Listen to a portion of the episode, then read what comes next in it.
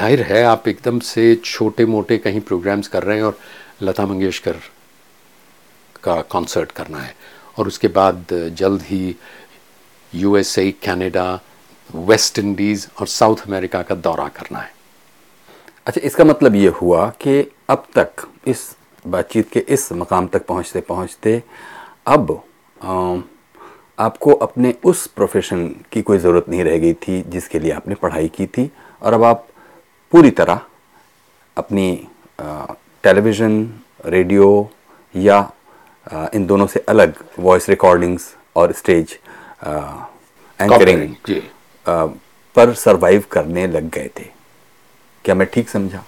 ठीक से थोड़ा ज़्यादा क्योंकि सरवाइव से कहीं बेहतर था। हाँ। जी हाँ नहीं नहीं पूरी तरह से नहीं वो तो पीछे छूट गया था। हम्म, हम्म। मतलब वो इतिहास। बन गया था, जहाँ तक मेरा सवाल है। दूसरी, तीसरी एक विधा शुरू हुई। मैं ये रिकॉर्डिंग्स तो बहुत करता ही था। कई बार ज़रूरत पड़ती थी रिकॉर्डिंग के समय कि भाई इसको सुधारना है।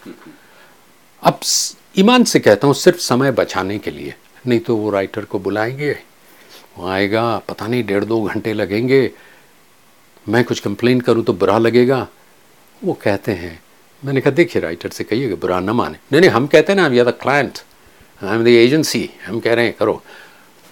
तो उसके मैं तुरंत दो तीन लिख के दे देता मतलब ऑप्शंस कि ये लीजिए, ये ये लीजिए ये लीजिए।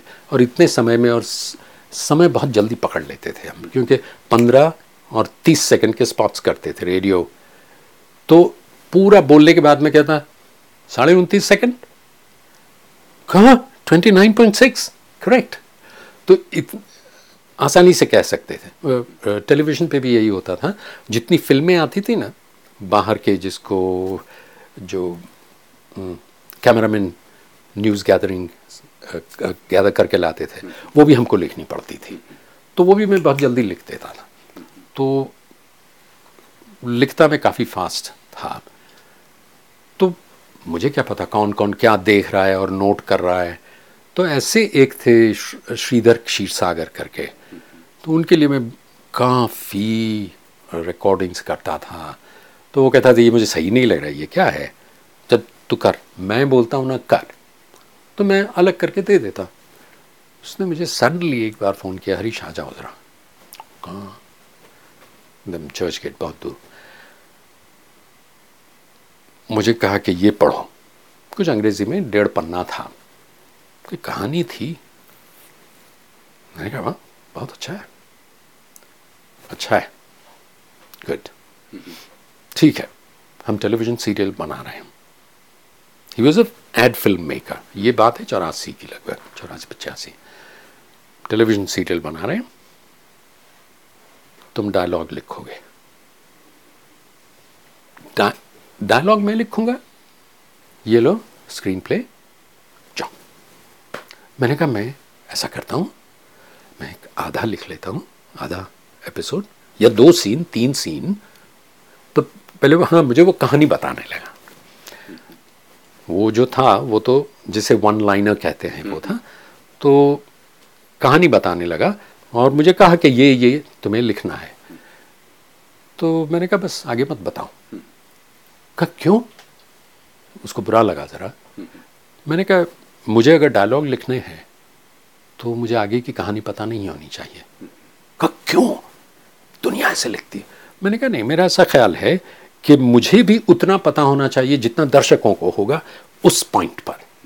और मैं आज भी वो मानता हूँ कि अगर आपके पास रेडी स्क्रीन प्ले है मुझे सिर्फ़ डायलॉग लिखने हैं तो मुझे आगे क्या होने वाला है पता नहीं होना चाहिए वरना मेरी लिखने की एटीट्यूड बदल जाएगी। एंगल बदल जाएगा। मेरा दृष्टिकोण बदल जाएगा। तो कहा you have a point there you have a point there okay take this मैंने कहा यू श्योर श्रीधर मैं कर पाऊँगा ये? तू कर। अब ये भी किस तरह से घटा था वो बाद में उसने मुझे बहुत बाद में बताया। तो ख़ानदान सीरियल का नाम Khandaan the first what corporate war serial in India का। उसके मकाल में, उसके संवाद मैंने लिखे थे और काफ़ी सराहे गए। उसके बाद एक्चुअली उसके बाद मैंने काफ़ी गलतियाँ की मतलब करियर वाइज मैंने, ऐसा मेरा ख्याल है, बहुत गलतियाँ की और बहुत लोगों को ना कहा। मतलब कितने कहूँ, जलाल आका से लेकर एकता कपूर तक। कम से कम ग्यारह बारह तेरह लोगों को ना कहा, नहीं लिखूँगा। शायद ये भी था कि वॉइस से फोकस हट ना जाए। फिर मैंने सुबह नाम का सीरियल लिखा ड्रग्स पे था, इनकार, सुकन्या, ग्रहण, छोटी बड़ी बातें ऐसे कुछ लिखे। और तब मुझे बहुत कोफ्त होती थी, बुरा लगता था कि इतनी मेहनत आप लिखना, यानी आप अपने आप को उसमें उड़ेल देते हैं। उस स्क्रिप्ट में जो भी सामने काम है उसमें, अपनी अपनी पर्सनालिटी को अपने व्यक्तित्व को आप कागज़ पे उतार रहे हैं कलम के माध्यम से। और नाम ठीक से नहीं दिया जाता यानी क्रेडिट नहीं मिलती ठीक से। दाम तो भूल ही जाइए। तो ऐसा काम क्यों किया जाए? मैं ही अपने आप को एक पंच लाइन दे रहा था कि जहाँ ना दाम है ना नाम है वो काम क्यों करें? तो फिर मैंने करना बंद कर दिया। हरी जी बातों का ये सिलसिला इतना दिलचस्प है कि दिल ही नहीं करता कि बातें ख़त्म की जाएँ, लेकिन वक्त की एक पाबंदी है। तो बातचीत के इस हिस्से में फिर एक बार हम दर्शकों से इजाज़त लेंगे, लेकिन बातचीत अभी जारी है। ख़ास तौर पर दो चीज़ों के बारे में हम अगले प्रोग्राम में ज़रूर आपसे जानना चाहेंगे। एक तो समय की आवाज़ आप कैसे बने उसकी कहानी, और दूसरा जिसे कहते हैं ट्रिक ऑफ़ द ट्रेड, अगर आप शेयर करना चाहें। जिसे कहते हैं आपके बहुत सारे लोग वो गुर वो वो अपने अपने बिज़नेस की बारीकियाँ बहुत नहीं बताना चाहते और आ, लेकिन अगर आप बताना चाहेंगे तो हम लोग चाहेंगे कि अगले हिस्से में हम इस पर बात करें। हरीश भिमानी के साथ बातचीत का ये सिलसिला अभी जारी है। गुफ्तु के बारे में कुछ कहना चाहते हो तो हमें लिखिए feedback dot R S T V at gmail dot com पर। आपको याद दिला दें हमारे साथ हैं मशहूर वॉइस कास्टर स्टेज कंपेयर और राइटर हरीश भीमानी। इसी बात ने जो आपने कहा समय की आवाज़ उसी ने तो मुझे असमंजस में डाल दिया था। जी। कि पहले तो ये कि समय है क्या? और दूसरा ये कि अगर समय हाँ समय है तो उसकी आवाज़ कहाँ से आई? और अगर आवाज़ है तो कैसी है? और अगर आवाज़ भी है तो वो कैसे बोलता है? तो ये इन सारे सवालों के साथ हमें मुक्कालात हम्म। काफ़ी करनी पड़ी हम्म, हम्म।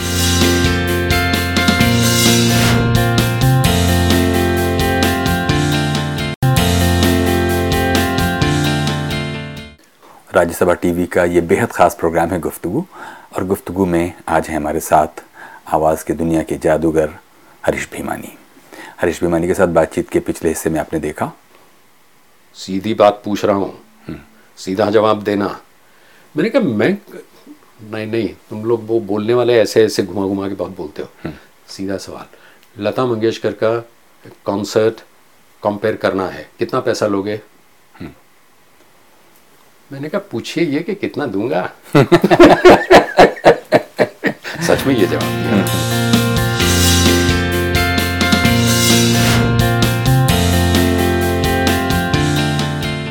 बहुत स्वागत है एक बार फिर से। नमस्कार। हरीश जी पूरा देश आपको समय की आवाज़ से पहचानता है कि समय की अगर कोई आवाज़ हो सकती है तो वो हरीश भीमानी की आवाज़ है। ये समय की आवाज़ समय जो कि खुद एक एब्स्ट्रैक्ट एंटिटी है उसकी कोई आवाज़ हो सकती है ये कैसे आप तक पहुँची और आखिरकार आप महाभारत धारावाहिक के समय की आवाज़ बने? इसी बात ने जो आपने कहा समय की आवाज़ उसी ने तो मुझे असमंजस में डाल दिया था।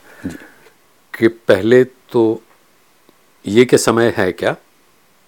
और दूसरा ये कि अगर समय हाँ समय है तो उसकी आवाज़ कहाँ से आई? और अगर आवाज़ है तो कैसी है? और अगर आवाज़ भी है तो वो कैसे बोलता है? तो ये इन सारे सवालों के साथ हमें मुक्कालात। हम्म। काफ़ी करनी पड़ी। हुआ यूँ कि मेरे मैं रवि जी के लिए रवि चोपड़ा के लिए काफ़ी रिकॉर्डिंग्स करता था। वो एडवर्टाइजिंग एड फिल्म्स बनाते थे कॉपोरेट फिल्म्स बनाते थे। तो एक दिन गूफी पेंटल का फ़ोन आया। वो प्रोडक्शन के तौर पे एक्टर के तौर पे काम करते थे उनके साथ। कि तू आ जा आज ज़रा रिकॉर्डिंग है। मैंने कहा, अभी तो सात बज गए मैं नॉर्मली शाम को करता नहीं हूँ। आवाज़ में वो फ्रेशनेस नहीं होती। कहा, देख तू, ये सब नाम बात कर। तू आ जा, कितने बजे? दस बजे।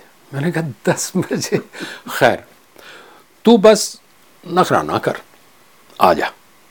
अच्छा। मैं पहुँचा। वहाँ क्या देखता हूँ कि ये ट्रामवरट त्रिमूर्ति वहाँ है। चोपड़ा साहब B R Chopra himself Ravi ji कहीं नहीं थे।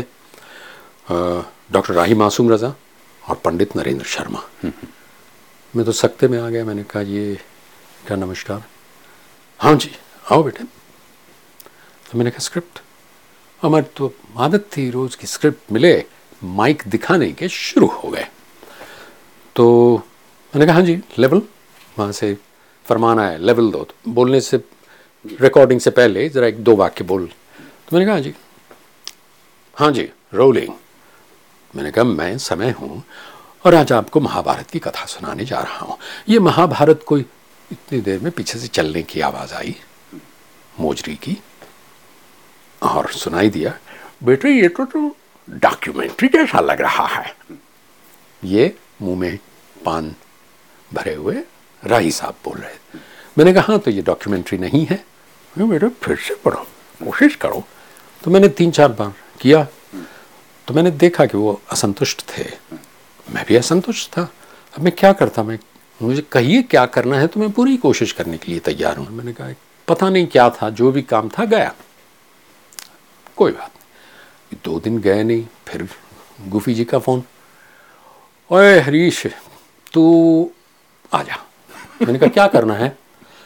अरे वो जो वो जो नहीं हुआ वो राई साहब बिग बॉस वगैरह थे ना सब बिग बॉस कहते थे उनको चोपड़ा साहब का. मैंने कहा देखिए यार गुफी जी मैं दोबारा हूँ मतलब मैंने ये चलन शुरू किया था कि हम जितनी बार रिकॉर्डिंग को जाएँ उतनी बार रेम्यूनरेशन मिले पेमेंट हो। तो ऑलमोस्ट गुस्सा हो गया। तू तू बस आ जा मैंने कहा ऐसे कैसे आ जाऊँ? मैं कहता हूँ इसलिए. मैंने कहा आप कहते हैं इसलिए आऊँ? हाँ. मैंने कहा तो ठीक है आ जाता हूँ. तो मैं फिर पहुँचा। अब के तो दोपहर का ही था। तो फिर उन्होंने कहा बेटे ये समय है। तो मैंने कहा ये कौन है? इस पता ही नहीं। अच्छा मुझे ठीक से ये भी पता नहीं था कि महाभारत सीरियल बन रहा है। अच्छा। नहीं नहीं पता नहीं था। तो उन्होंने समझाया कि ऐसे समय डिटी जो, मैंने कहा, वाह, कितना अच्छा कॉन्सेप्ट है मुझे आज भी लगता है, क्या कॉन्सेप्ट है कि सूत्रधार हो तो ये हो, जो इतिहास का साक्षी है, यूँ समझिए कि वो सुखों को बांटता है और दुखों को हर लेता है, क्या होगा ना? आज भी है, पहले भी था, कल भी होगा। मैंने कहा तो फिर मतलब विजुअल तो विजुअल का ऐसा था कि पहले उन्होंने सोचा था कि कोई व्यक्ति, कोई एक्टर होगा। उसके ऊपर बहुत डिस्कशन हुआ कॉस्ट्यूम्स वगैरह पे। फिर पता चला कि नहीं नहीं। सिर्फ़ आवाज़ रखें। तो आवाज़ ऐसी हो जो, आवाज़ मतलब बोलना ऐसा हो कि जो लोगों को बाँध के रखे। क्योंकि उसके ऊपर विजुअल क्या होगा तो कुछ नहीं। सिर्फ़ समय का चक्र घूम रहा है और कुछ ऋषि की तरह बैठा हुआ है, वो भी सिलुएत उसकी छाया है। तो तीसरी बार फिर ऐसे ही मैंने कहा अब तो ओखली में सर। फिर मूसल से क्या डर? चलो करते जाओ। अब इतने बड़े लोग हैं कुछ सीखने ही मिलेगा ना और क्या? नहीं सच में मैंने यही सोचा कि यार इनसे तो सीखने ही मिलेगा और क्या होगा। फिर कुछ हो नहीं रहा था। मैंने कहा अच्छा आपको भगवान की आवाज़ चाहिए। ना बेटे भगवान की आवाज़ नहीं चाहिए। तो आकाशवाणी ना ये आकाशवाणी नहीं हो रही है। ये समय है। अरे मगर समय कौन है? कोई पता है। तो फिर मैंने उनसे कहा कि, देखिए, ऐसा मुझे ऐसा ख्याल आ रहा है कि एक ही वाक्य है, एक ही सेंटेंस है। वो मैं बोलूँ, आप बोले और आप बोले। तो वही सेंटेंस है, वही मूड है तो फिर हम तीनों अलग अलग क्यों लगते हैं? एक तो है टिम्बर टिम्बर यानी आवाज़ की क्वालिटी दूसरा है बोलने का तरीका। अब तरीका क्या है? इट्स रिदम बोलने की रिदम जैसे भाषा, दर भाषा जबान, दर जबान भी वो बदले रिदम बदलेगी। तो अगर आप चाहते हैं कि ये ह्यूमन भी नहीं है एंड गॉड भी नहीं है तो कुछ ऐसा हो कि आवाज़ तो मेरी रहे, लेकिन इसकी रिदम नॉन ह्यूमन हो। तो कहा, बेटे, हाथ कंगन को आरसी क्या, पढ़े लिखे को फारसी क्या? बताओ। अरे, मैंने कहा मैंने कहा, कुलाड़ी दे मारी अपने पाँव पे। अब मैं माइक पे बैठा और मैंने सोचा, क्या हो? What is non human rhythm मैं कैसे नहीं बोलता? और गंभीर भी हो।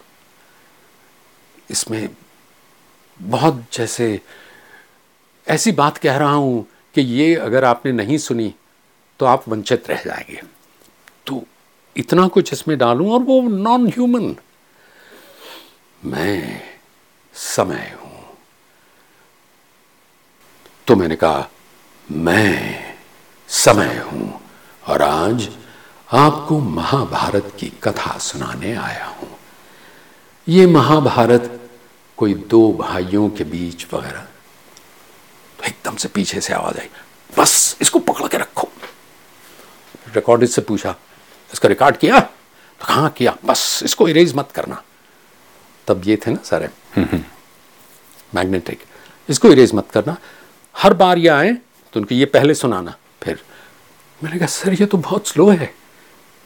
ये ये नहीं चलेगी ये कैसे चलेगी? ये तो मैंने मैं ऐसे कोशिश कर रहा था। आपने कहा तो। ये सही आप क्या कहते हैं? चोपड़ा साहब ने कहा यही ठीक है। और पंडित जी ने भी कहा मुझे तो यही सही लगता है। मैंने कहा, ये मैंने कहा, सर, आपने कहा था विजुअल नहीं होगा कुछ। तो ये तो रेडियो की तरह हो गया। कौन बैठेगा टीवी पे? तो बंद कर देंगे। यही सही है। ओके, पूरा पढ़ो अभी। वैसे पढ़ा, मैं पढ़ते पढ़ते बोर। मैंने कहा कि ये सही है। तो मैं जितना हो सके एक्सप्रेशन देने की कोशिश करूँ।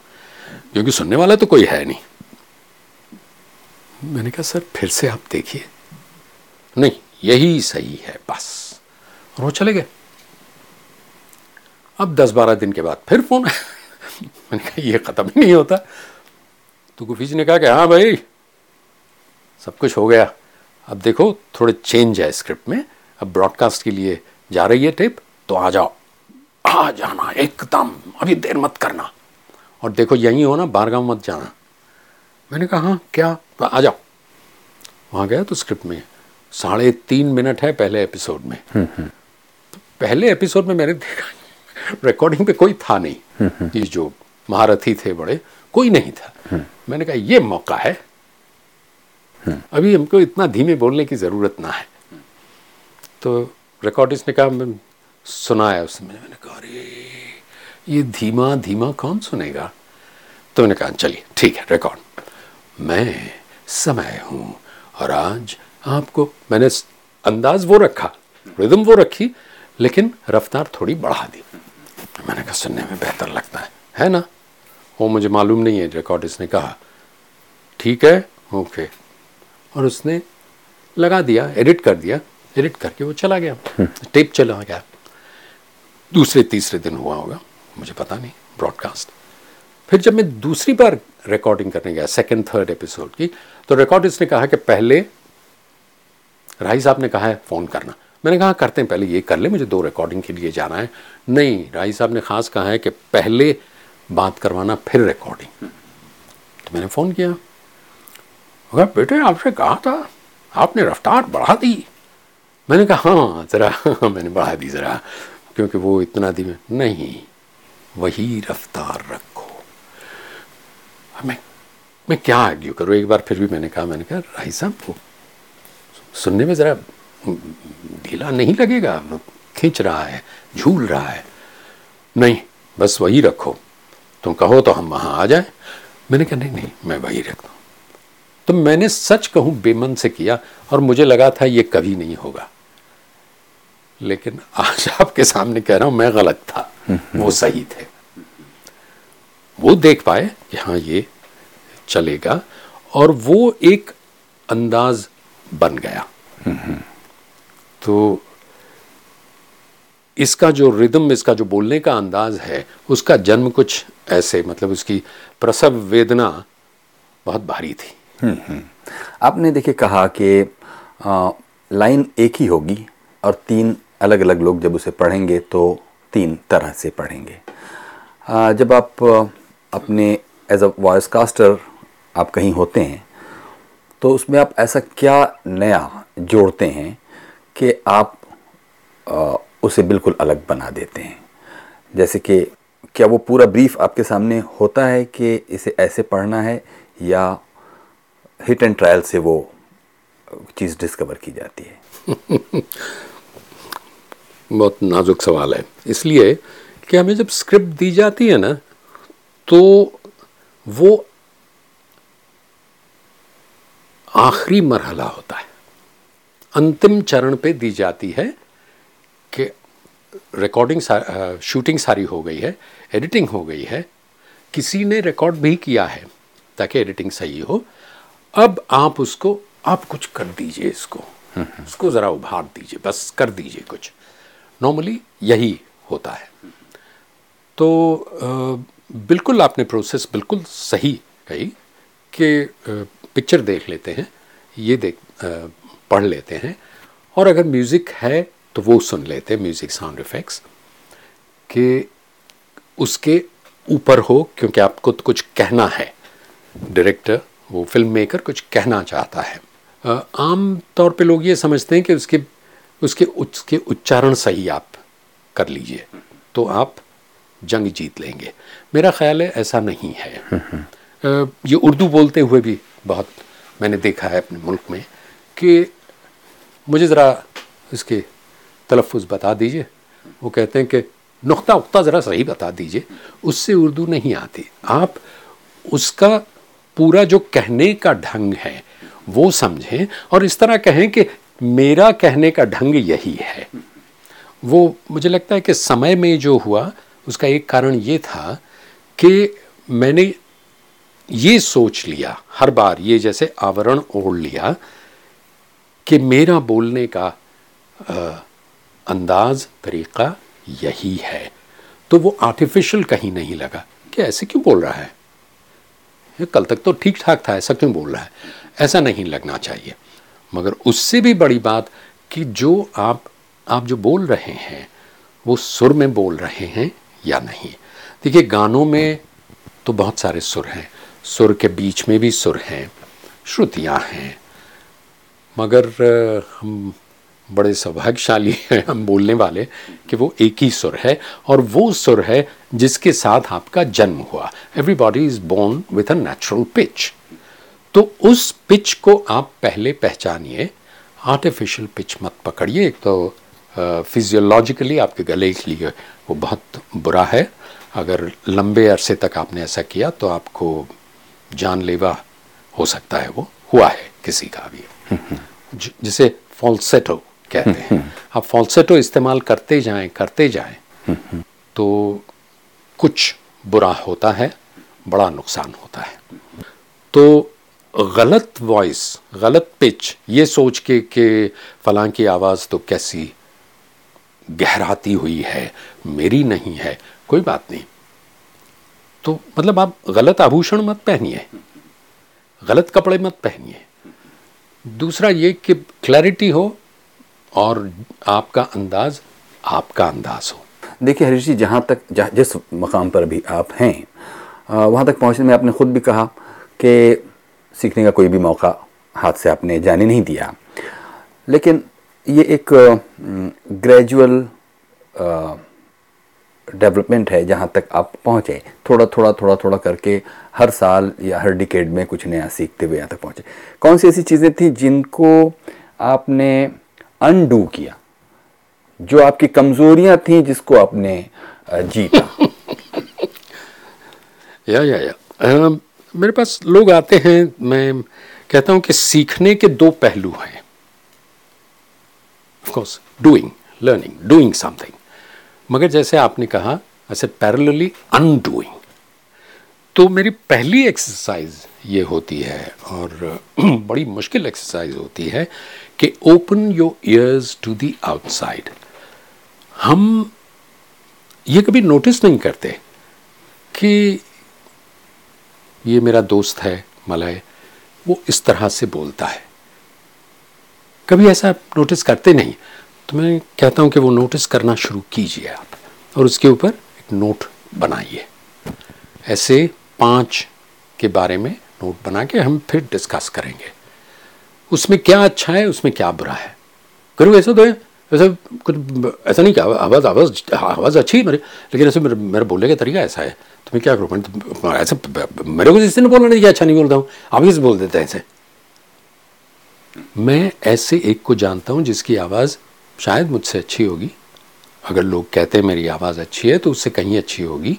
मगर वो ऐसे बोलता है आज तक आज तक उसे किसी ने नहीं कहा कि भाई तुम वॉइस बिज़नेस में क्यों नहीं हो? Why you wasting time somewhere else क्यों? क्योंकि उसने अपने आप को सुना ही नहीं है। हम नहीं देखते। अपनों का मुझे याद है आ, मेरी बच्ची तीन चार साल की थी तब मेरी पत्नी ने एक बार मुझसे कहा। वो कुछ बोली और मेरी पत्नी ने कहा कि बिल्कुल अपनी दादी माँ की तरह बोलती है। मैंने कहा क्या? मेरी माँ ऐसे बोलती हैं? मैंने कभी नोटिस नहीं किया था क्योंकि वो इतनी नज़दीक है वो एक आदत बन जाती है। तो सुनना घ्राणेन्द्रिय एक आदत है। तो पहले ये पता करना है कि हम में क्या खामी है। अगर आपको कोई वो बताने वाला मिल जाए तो और अच्छी बात है। जैसे कि हम बहुत तेज़ बोलते हैं we we speak in spurts दूसरी एक बहुत बड़ी बात होती है कि हम, ख़ास करके हम भारतीयों में, ये एक बुरी आदत है कि हम अपने वाक्य पूरे नहीं करते।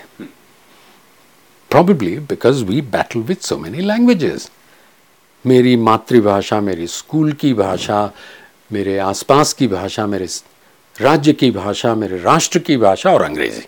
नहीं सिर्फ़ शायद ये भाषा का ही मामला नहीं होता होगा वो आपके व्यक्तित्व के विकास की भी कोई गुत्थी होती होगी जो आपके अंदर जो आत्मविश्वास है उसको हिलाकर रखती होगी। शायद अगर आप भाषा को मास्टर भी कर लें तो भी आप एक मुकम्मल वाक्य बोल सकें उसके रास्ते में कोई रोड़ा होती होगी। नहीं मेरा ये ख्याल है हम श्योर आपका आपके सारे विश्लेषण बड़े गहन होते हैं।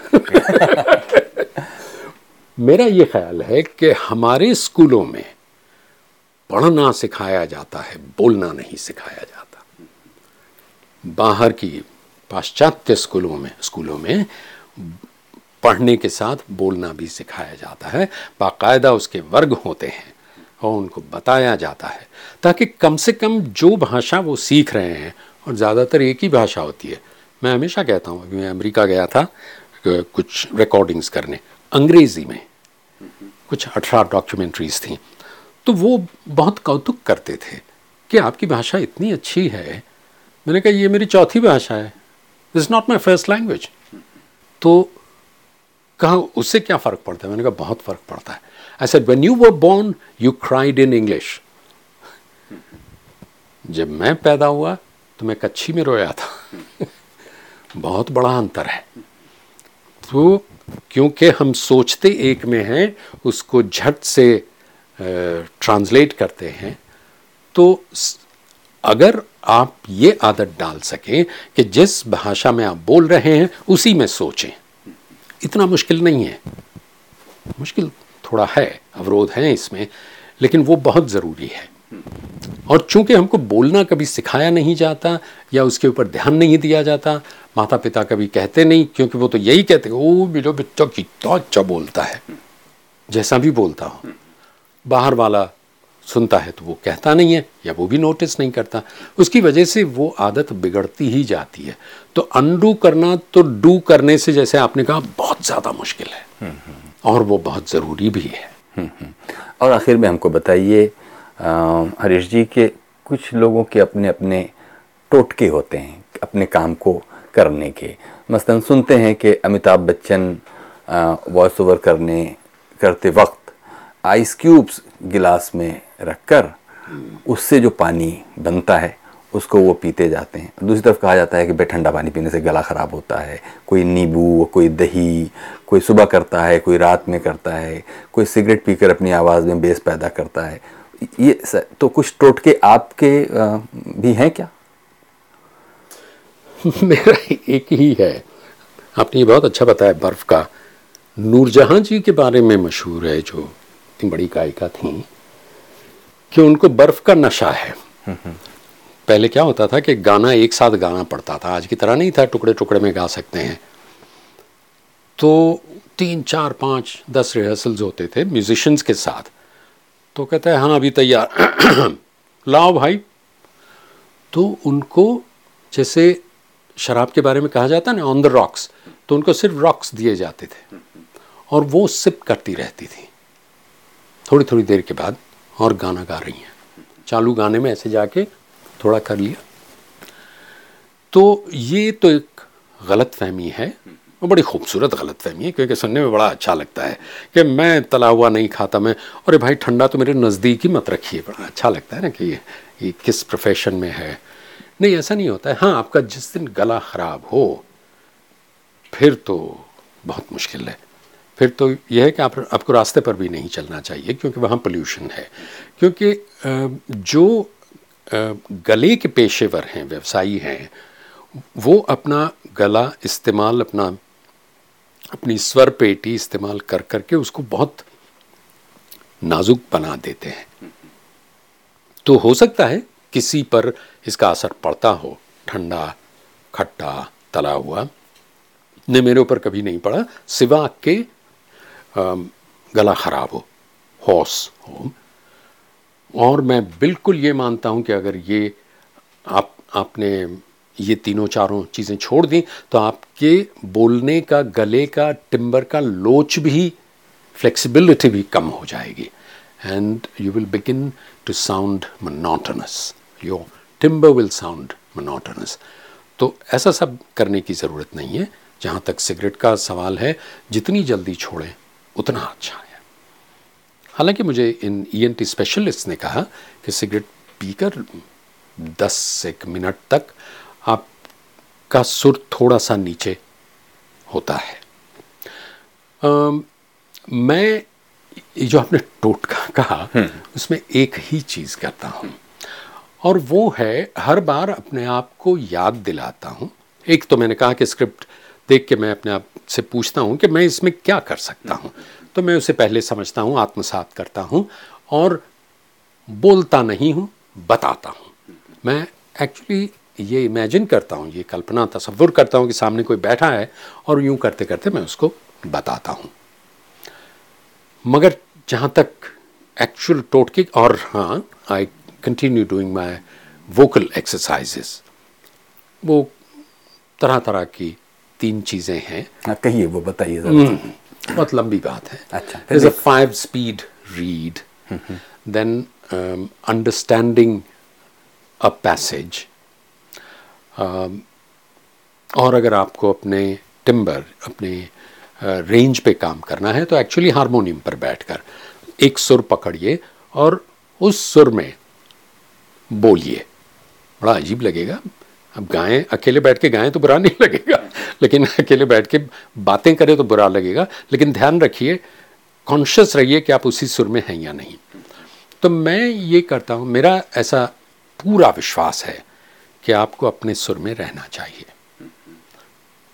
गाने की बात कुछ और होती है, लेकिन गाने में भी अपना सुर हो, वही सबसे अच्छा होता है, सबसे अच्छा गाता है। तो मैं हर रिकॉर्डिंग से पहले अपना सुर ढूंढ लेता हूँ, अपने आप को याद दिला देता हूँ, और मेरे लिए वो, उसका सबसे अच्छा तरीका है चांटिंग ऑफ़ ओम कभी करके देखिएगा। ओम शब्द हो, कोई हो, लेकिन चूँकि ओम में सारे वावल्स हैं। इसलिए ओम तो और वो अंदर से निकलता है। ओम तो ये मेरी नेचुरल पिच है। आपने देखा मैं इसी में बोलता रहा हूँ। और आपको ज़रा अजीब लगा जब इंटरव्यू शुरू करने से पहले मैंने I intoned Om. It has no religious ramification, but it has because my work is my religion. जिस तरह एक एक्टर को मुझे नहीं मालूम उसमें एक्सेप्शंस भी होंगे कि उन्हें अपना चेहरा बहुत प्यारा होता है या आपकी अपनी बहुत प्यारी चीज़ जिसके ज़रिए आप ज़िंदगी की गाड़ी को अ, कभी मध्यम और कभी तेज़ रफ्तार से चलाते हैं। जी। और वही आपका सब कुछ है। क्या आपको अपनी आवाज़ से बहुत प्यार है? बिल्कुल। बिल्कुल नहीं नहीं नहीं नहीं नहीं नहीं नहीं मुझे नहीं है अम, मैं इस इंतज़ार में रहता हूँ कि कब मेरा बोला हुआ मुझे बहुत अच्छा लगेगा और कहीं कहीं कोई कोई ही मुझे अच्छे लगते हैं मुझे इतने अच्छे नहीं लगते हैं मुझे लगता है कि नहीं नहीं नहीं नहीं नहीं नहीं नहीं, नहीं, ये ठीक नहीं अभी लग रहा है कि इसका एक्सपर्ट नहीं बोल रहा जैसे अभी मैं आपसे बात कर रहा हूँ शायद वो मैं सुनूं तो मुझे लगेगा कि नहीं ये बोलने का तरीका ये है। Because I am not conscious about my rhythm my timbre my projection क्योंकि मैं आपसे बात कर रहा हूँ खुल के। तो नहीं ये मैं नहीं मानता कि मुझे अ, मेरी आवाज़ से प्यार है। No I am not in love with my voice हाँ ध्यान ज़रूर रखता हूँ इसलिए क्योंकि वो मेरी ज़िंदगी का ज़रिया बन गया है।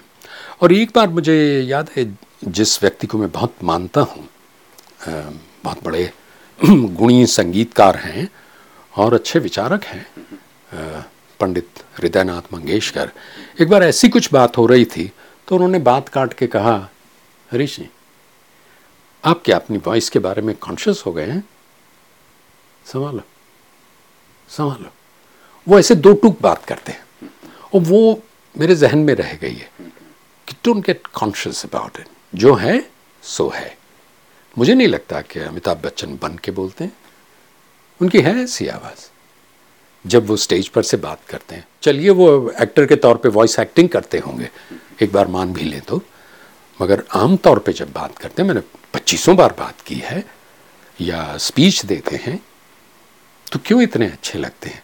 बिकॉज़ ही इज़ हिमसेल्फ हाँ but he is such a himself which we like बिल्कुल आखिर में बताइए हरीश जी, छत्तीस सैंतीस साल पहले जब आपने इस प्रोफेशन से प्यार किया होगा, और तब उसमें जो, जिसे कहा जाता है कि अपॉर्चुनिटीज़ करियर अपॉर्चुनिटीज़ जो थी और जो आज हैं उस सिलसिले में क्योंकि अगर कोई नए वॉइस एस्पायरेंट वॉइस आर्टिस्ट अगर इस पेशे में कदम रखना चाहते हैं तो कौन से एवेन्यूज़ हैं जो उनके लिए इंतज़ार कर रहे हैं? हो। जब मैं आया और आज कितना फ़र्क है? वॉल्यूम में एक्सपैंड ही नहीं हुआ एक्सपोनेंशियली ही नहीं ये एक्सप्लोड हुआ है। कि जैसे मैंने कहा ना जहाँ टूटी फूटी पगडंडी थी वो एक्सप्रेस वे बन गया है। अब एक्सप्रेस वे पे कितने वाहन चल सकते हैं? उतनी अपॉर्चुनिटीज़ हैं। और आज जो हो रहा है वो बहुत अच्छा हो रहा है। मैं बिल्कुल नहीं कहूँगा कि ये ठीक नहीं है ऐसे बोल रहे हैं क्योंकि सब लोग अपना अपना माध्यम समझ के चलते हैं। और ये बढ़ता ही जाएगा। याद रहे कंप्यूटर पर आप कितनी देर, कितने दिनों तक पढ़ते पढ़ते पढ़ते जाएँगे? इसी कारण ई लर्निंग शुरू हुआ। आप कितनी किताबें पढ़ेंगे? लेकिन वही चीज़ अगर आप सुने और आप ज़रा बेध्यान हो गए तो आप पीछे जाके फिर से सुन लीजिए। तो आज माध्यम बढ़ गए। और माध्यम की वजह से काम बढ़ गया, काम की वजह से बहुत डिमांड बढ़ गई है। मुझे बड़ा अच्छा लगता है कि आज पेरेंट्स आके माता पिता आके कहते हैं कि हमारे बच्चे को ये करना है। तो आप बताइए। मैंने कहा, पहले तो बच्चे में थोड़ा पागलपन तो है ना? वो ये चाहता है यानी कि पैशन है ना? ऐसा ना हो कि वो छिछला हो पैशन कि नहीं, दूर से तो बड़ा अच्छा लगता था। पहले जो जो था वो तो है ही। यानी कि advertising documentary corporates audio visual थे वो चले गए। उसका आ, स्थान वीडियो ने ले लिया। उसके बाद कंप्यूटर पे कितने माध्यम आ गए? There is YouTube there is WhatsApp WhatsApp में देखिएगा और ऑडियो बहुत बढ़ेगा। व्हाट्सएप एक बहुत बड़ा माध्यम है। ट्विटर एक बड़ा माध्यम है। फेसबुक बहुत बड़ा माध्यम है। और प्रोफेशनली भी ई कॉमर्स है सी डी रॉम्स हैं डाउनलोडेबल ऑडियो हैं downloadable stories there are audio books there are e books with audio हर जगह ज़रूरत है। ये काम आसान तो नहीं है, लेकिन ऐसा भी मुश्किल नहीं है कि चार साल का कोर्स करना पड़े। हाँ आपको डिसिप्लिन की बहुत ज़रूरत है, क्योंकि आप ही को अपने आप को सिखाना है। तो जैसे हमने बात की कि क्लैरिटी हो काफ़ी कुछ अनडू करना है डू करने से पहले। अपनी बोलने की जो शायद ख़राब आदतें हों जिस पर आज तक ध्यान ना दिया हो उस पर देना है। मगर आदतें बदलना आसान नहीं है वो व्यक्तित्व बदलने जैसी बात है। मगर नहीं है आपका जो नए आना चाहते हैं आपका बहुत बहुत स्वागत है। हम हमेशा ढूंढते रहते हैं। और फिर हमारे यहाँ तो कितनी भाषाएँ हैं? सोलह? तो मुख्य भाषाएँ हैं। इन सब में ये काम हो रहा है। हाँ जिस भाषा में आप काम कर रहे हैं उस भाषा का सम्मान करें। उसको छोटा ना समझें कि मुझे तो अंग्रेज़ी आती है तो इसमें क्या रखा है? नहीं क्योंकि जब आप आ, संचार माध्यम पर हैं रेडियो पर हैं टीवी पर हैं तो आप मेयार बन जाते हैं आप स्टैंडर्ड बन जाते हैं। पीपल रिफर ए प्रोनाउंसिएशन और a thing with what you have said ये मेरे साथ कई बार हुआ है कि लेकिन तब आपने ऐसा कहा था। मैंने कहा, अरे, इनको कहाँ से याद है? मैं भूल गया। नहीं, मगर ये ना भूलें कि आप खुद एक स्टैंडर्ड बन जाते हैं। इसलिए please take your language seriously हाँ if you are a radio jockey अब आप उस तरह के रेडियो जॉकी हैं जो सिर्फ़ मस्ती करता है। तो बात और है। इन शॉर्ट, ये क्षेत्र बहुत बढ़ा है और अभी इसका अंत नहीं है, अभी तो और बढ़ता ही जाएगा। इन इनफाइनाटली बहुत बहुत शुक्रिया हरीश भीमानी जी, आपने हमारे लिए इतना वक्त दिया। बहुत बहुत शुक्रिया। ये थे जाने माने वॉइस कास्टर स्टेज कंपेयर और राइटर हरीश भीमानी। कुछ कहना चाहते हो हरीश भीमानी के साथ आज की गुफ्तु के बारे में? तो हमें लिखिए feedback dot R S T V at gmail dot com पर।